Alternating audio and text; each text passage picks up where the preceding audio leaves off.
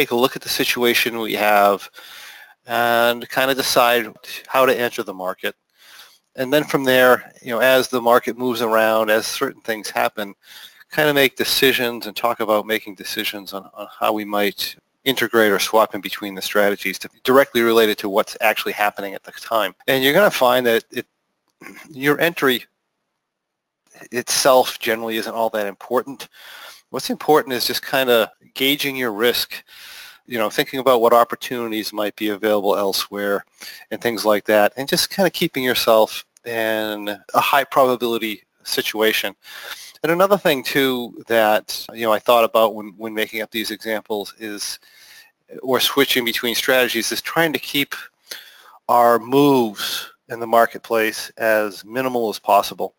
In other words, you know, rather than rolling back a butterfly, is there something better that we can do? and uh, you know things like that just doing things in the easiest way possible you know as we're going along so i think you'll find this kind of interesting